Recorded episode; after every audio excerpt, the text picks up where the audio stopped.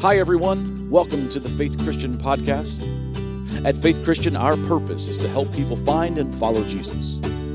For more information about Faith Christian, check out our website, fccnp.org, or stop by on a Sunday morning. We'd love to meet you. Now, we hope you enjoy this recent teaching from Faith Christian Church.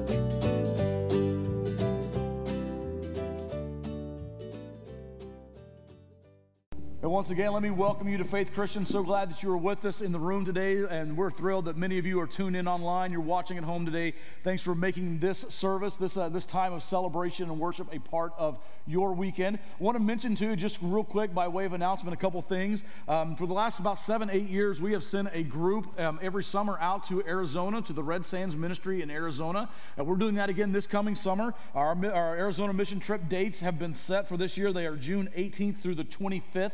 And if you, um, I know a lot of you have already been talking to Brian about this, but Brian, uh, the guy who was up here a little earlier with the suit on, he wears suits. I don't know. I don't do that. Um, he wears suits, but he's the, he's the guy that knows all the information about this trip. So if you're interested in finding out more about this mission trip, or you're interested in signing up to go on the mission trip this year, please see Brian. He needs to know here just in the next couple of weeks uh, who's going, so that uh, travel arrangements can be uh, begin being made. And so Brian would love to talk to you about that trip and what all entails, what it costs, and what all you do, and things like that. Again, those dates are set for June 18th through 25th.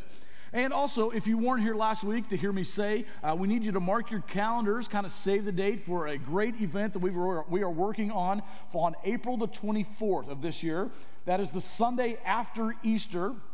And that Sunday, we're going to be celebrating the 25th anniversary of Faith Christian Church and we've got some special things planned and we are working on already. But we want you to get that date on your calendar. Cancel your cruise. You don't need to go on a cruise. You want to be here on that Sunday because uh, we're going to have a, a, lot of fun celebrating 25 years, looking back at 25 years, looking ahead to our future. And so we want you to be sure that you are here uh, on that Sunday. With a, the, the, it's going to go all day. We're going to start with our worship services in the morning. We're going to move right into a celebration and lunch uh, together and things like that. We'll give you the details as we get closer to that. Uh, but again, just mark your calendar. Be sure that you're in town be sure you're planning to be here on April 24th for uh, that celebration. Uh, we are uh, beginning to wrap up this sermon series we've been in since the beginning of the year. We're calling it Questioning Jesus. And the idea in this series is that sometimes, even though we know Jesus is real, we wonder is he right? Was he right? And so, what we're doing in this series, what we've been doing, is we've been walking through the first part of the book of Mark, the Gospel of Mark. Mark is one of four biographies of Jesus that we have in our Bibles Matthew, Mark, Luke, and John. Mark is one of those. because when Mark records his story of Jesus, there are all these moments in the life of Jesus where people are questioning Jesus. Sometimes they're, they're questioning with, with, with bad intent. They're trying to trick Jesus. They're, they're trying to trap Jesus. Sometimes they're just, they just think Jesus is wrong. And sometimes I think we do too. And it's again, it's not so much that we, we it, do we believe that God is real, it's do we believe that God is right? And what we're going to do today is we're going to talk about the way that Jesus would question tradition. Now, when we're talking about traditions today, when Jesus was talking about traditions, in this text we're going to read in Mark 7 in just a minute, when Jesus was talking about traditions, he was talking about beliefs and practices of a religious nature. He was a Jewish man, so he grew up in the Jewish faith. So these are Jewish, he's talking very specifically about Jewish beliefs and practices, traditions, beliefs and practices, religious traditions that are outside of Scripture. So God says this, but then there's all these beliefs and traditions that we add onto it. Listen to me, I need to say this before we get going, because I'll, I'll mention this a couple times. This is not bad. Traditions are good.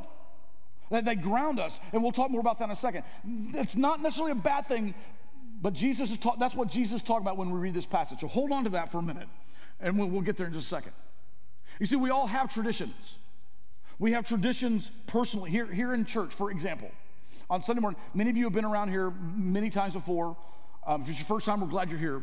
Um, but you will notice, if you've been around before, you will notice that at the end of almost every sermon that I preach, I say a prayer.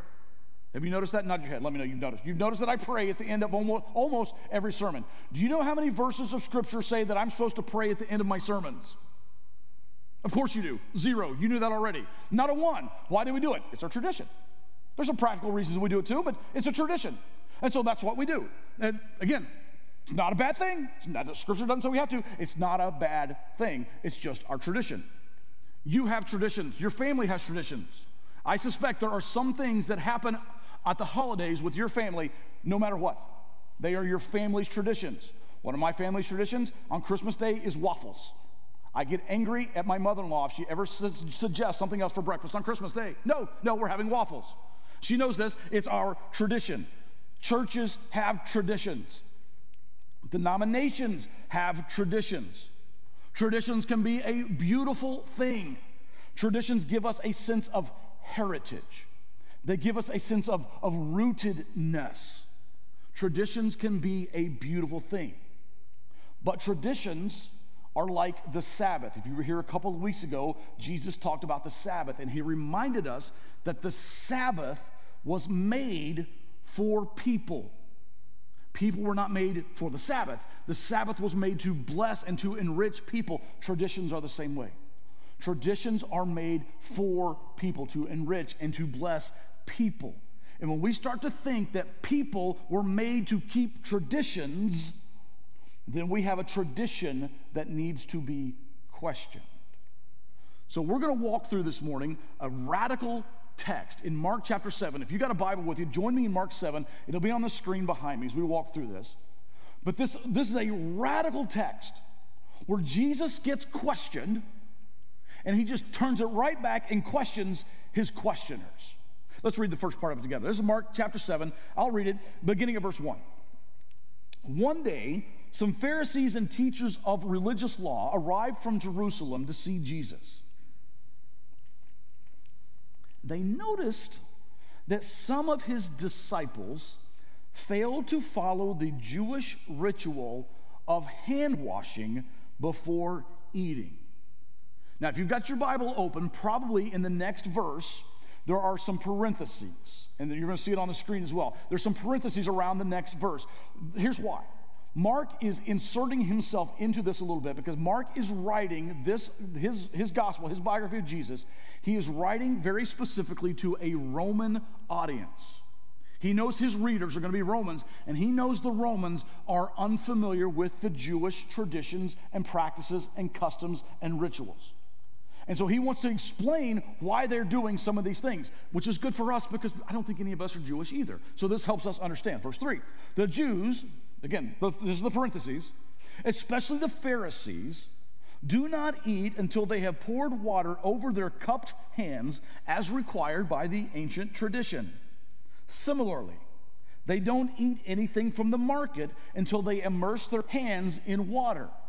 This is but one of many traditions they have clung to, such as this, their ceremonial washing of cups, pitchers, and kettles, in parentheses. So that's just a little parenthetical to help the reader understand this Jewish tradition. He goes on.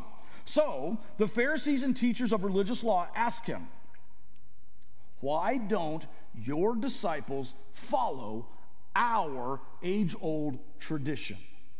They eat without first performing the hand washing ceremony. All right, let's stop there for a minute and let's figure out what's going on here. We can all remember mama yelling at us, hey, go wash your hands, it's time for supper, right? Is that the picture here? No, no, no, no. This is not what we're talking about here. This happened, this happened way before germs were invented. You with me? This has nothing to do with hygiene. This is all about holiness. Their tradition of washing this is a ceremonial washing, was intended to communicate that they were distinctly the people of God. Well, where did they get this idea? Well, let me show you. If you go back in your Old Testament, way back in the Old Testament, and look through the first five books of your Bible Genesis, Exodus, Leviticus, Numbers, Deuteronomy. First five books, we call those the books of law. And if you were to walk through all five of those books of law, and if you were to write down every verse that had anything to do with a command to wash, you would not need a legal pad. You would not need a sheet of paper. You would need a post it note. Because in all of those chapters, uh, all of those books of the Bible, books of law, there is one reference to washing. Here it is. Here's what the law said the law says that when the priests entered into the tabernacle or the temple, specifically into the presence of God, they were to wash their hands and feet. And this was done to communicate a spiritual truth. Again, this is before germs. This was done to communicate a spiritual truth. Here's the truth that purity is necessary when you are in the presence of God. That is still a spiritual truth. Purity is necessary when you enter the presence of God. Listen, that's all the scripture says. That's it. Priests are to wash their hands and feet when they enter the temple. So, what's happened over the centuries, by the time we get to this moment in Mark 7, is the rabbis, the teachers of the law, they have taken this one command and kind of jacked it up on steroids. Their thinking was well, if the priest have to do it, why doesn't everybody do it? And if it's, if it's just in the temple, if that's good, if it's good for the temple, why not everywhere? And if it's hands and feet, well, why not everything? So their interpretations of this, this one command in Scripture, their interpretations are collected in a book that the Jews called the Mishnah. And in the Mishnah, there are, you ready for this? In the Mishnah, there are 186 rules on washing, all based upon one scriptural command for the priest to wash their hands and feet when they enter the temple. 186 rules devoted to washing, all of it outside of Scripture. And they used it to decide. Here's where it gets tricky. They used their 186 rules based on the one, they used these rules to decide who's in and who's out, who keeps their rules and who doesn't. Because they had this huge assumption. And the assumption was they assumed that tradition equals devotion. That your commitment to tradition is your evidence of how committed you are to God. Let, let me show you an example. There was a story, a familiar story in the time of Jesus. This is not in scripture, but this is in some of the other historical documents. There's a, a, a well known story in the days of Jesus about a rabbi that the Romans had put into jail. And every day the Romans would bring this rabbi a little cup of water and a little piece of bread. And that's all he had to survive on for as long as he was in prison. And every day, when the rabbi would receive the little piece of bread and the little cup of water, he would take the little cup of water and ceremonially wash his hands with it before he would eat the bread. And he almost died of dehydration. And you think to yourself, that sounds crazy. And you're right. But you know what they thought about that? They said, that's commitment, that's devotion. That's dedication. Now, here's the deal this kind of thinking has always been around, and it's still around today. I might be tempted to judge how loyal to God you are based on how well you follow the traditions that I cherish. How loyal you are to my practices is how I judge how loyal I think you are to God. And we can all get attached, this, happens easily. We can all get attached in unhealthy ways to practices that had a very important part of our lives, especially our spiritual or our religious lives. Maybe it was the way that you did Sunday school when you were growing up. Maybe it was something that happened when you were in high school and you went on a retreat or to a conference or to a week of church camp and something happened, and that is so important to you and your spiritual heritage that you figure everybody else has to do it too. Maybe it's the way your church did worship when you were a kid, when you were growing up. Uh, maybe it's the way when, when you became a follower of Jesus, some, some wonderful mentor in your life taught you some sort of spiritual discipline or, or, or shared with you how to have a, a quiet time in the morning or something like that. And you do that and it's helped you and it's important to you. But the next thing you know, I'm going to judge everybody else's loyalty to God by their devotion to the things that I practice. And what Jesus is going to do here in Mark 7, he's going to question our attachment to these traditions with two very important questions. First question is this Did God prescribe these practices? In other words, are they scriptural? Again, traditions aren't bad. It's not necessarily a bad thing just because it's not there. I'm just asking, did God command them? Here's the second question Can you observe these traditions, these rituals, these practices? Can you observe these practices and still have an unwashed heart? You see, when they questioned Jesus here in Mark 7, why do your disciples eat without washing their hands, with defiled hands? Underneath this question was the bigger question. Here's the bigger question. Get this in your head before we walk through the rest of this. The bigger question is how is someone clean before God? That's the question. And so, what Jesus is going to do in the rest of this passage we're going to read together today, Jesus is going to redefine holiness for his questioners. And what we're about to read, I'm just going to warn you before we read this. What we're, I want you to pay close attention to this because it's things like what we're going to read that Jesus is going to say here. It's things like this that eventually are going to get Jesus killed because he took one of their most precious religious rites or rituals and said, You got it all wrong. Let's pick it up at verse 6. Jesus replied, You hypocrites. Isaiah was right when he prophesied about you. For he wrote, These people honor me with their lips, but their hearts are far from me. Their worship is a farce, for they teach man made ideas as commands from God. For you ignore God's law and substitute your own tradition. So, the first thing I want to point out to you is today is when is right wrong? Well, right is wrong, ritual is wrong when it displaces Scripture. Jesus says here to, the, to, to these, these religious leaders, these teachings are merely human rules.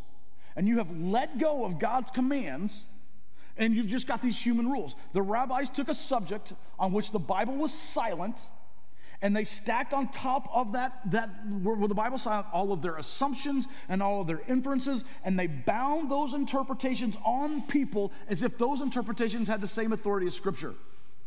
Let me say that again. Maybe I can say it a little more clearly.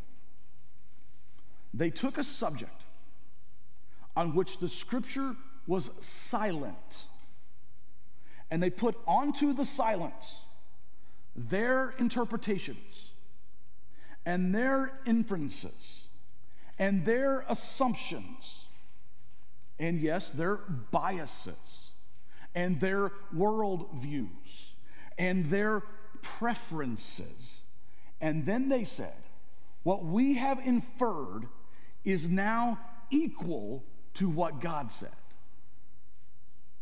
Aren't you glad that never happens anymore? Here's what Jesus said about them over in Matthew 23 they crush people with unbearable religious demands and never lift a finger to ease the burden. One of the signs of bad religion is that it specializes in teaching people how to wash their hands. In other words, it focuses on giving external things the attention, even though these things have nothing to do with being made right, being clean before God. I think one thing that would help all of us, and I'm, I'm, I'm talking to church people for a second. I'm talking about faith Christian church people.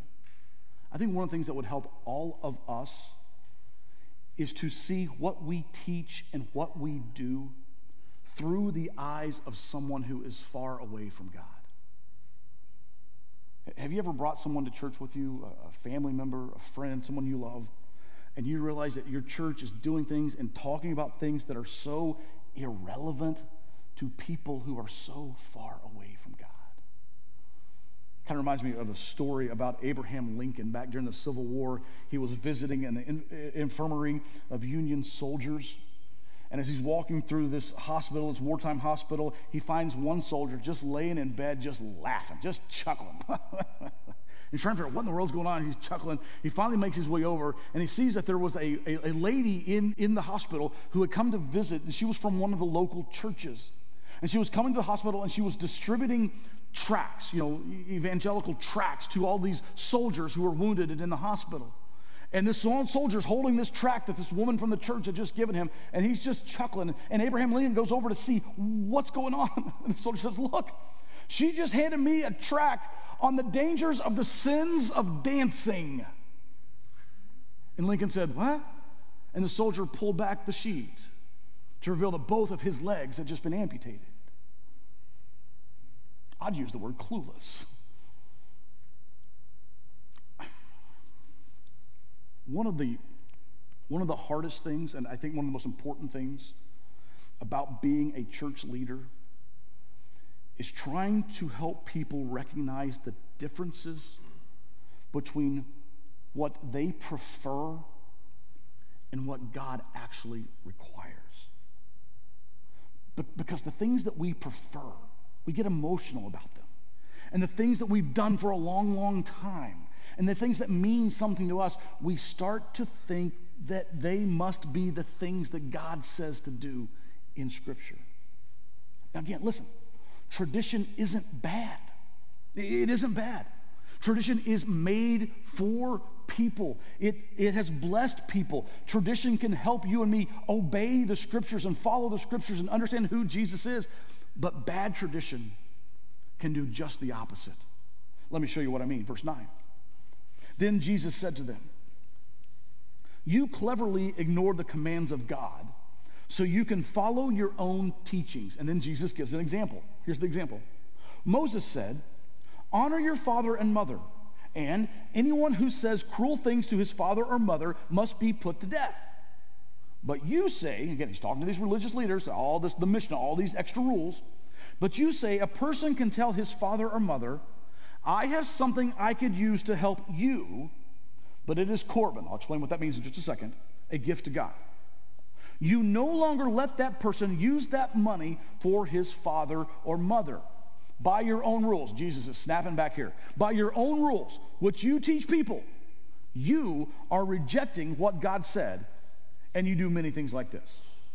All right, second thing. So, when is right wrong? First, when it displaces Scripture. Here's the second one right is wrong when it distorts the mission, when it misses the, po- the point.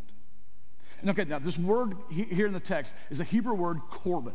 And what the Hebrew word korban means is gift or offering. Here's the context they had this practice in the days of temple worship where where you, if you had something that you owned, um, a piece of land, um, some livestock, you had some asset, maybe even just your bank account, you had this asset, you could declare that this asset was Korban, which meant you are giving this asset to God. It is dedicated for God's use through the temple. And that's the only thing that that asset can be used for is to be given to the temple. Well, the only thing that can be used for once you were done with it. You get, to, you got to keep using it, benefiting from it, working the land, using the livestock, benefiting from the, the bank account, whatever that asset was. You got, to do, you got to use it until you were done with it, and then it had to be given to God, dedicated to God, given to the temple. So, what Jesus is saying here is what's happened is you have all these commands about honor your father and mother, take care of your mom and dad. So, mom and dad come to me and they say, son, we're in a bad way. We just lost our home. We're out of money. We're broke. We can't afford the medicine. We're in a pickle. We're, done. Can you help us? Can you help us? And I would have to look at them and say, well, you know, I've got this huge bank account and all this land and all this livestock, but it's Korban. I got to give it to God. Sorry, mom and dad, you're sleeping on the street. That's the picture. And Jesus says, you're a hypocrite because you missed the point. No, no wonder Jesus called these people hypocrites. And listen to me throughout the history of the church, We've had so many times when the church has deserved to be called hypocritical, especially when we invent ways of being devoted to God that don't require us to be devoted to people. I better say that again. We're hypocritical when we invent ways of being devoted to God that don't require us to be devoted to people. I heard a story recently about a woman by the name of Sarah Pascucci. She lives um, in Long Island in New York State.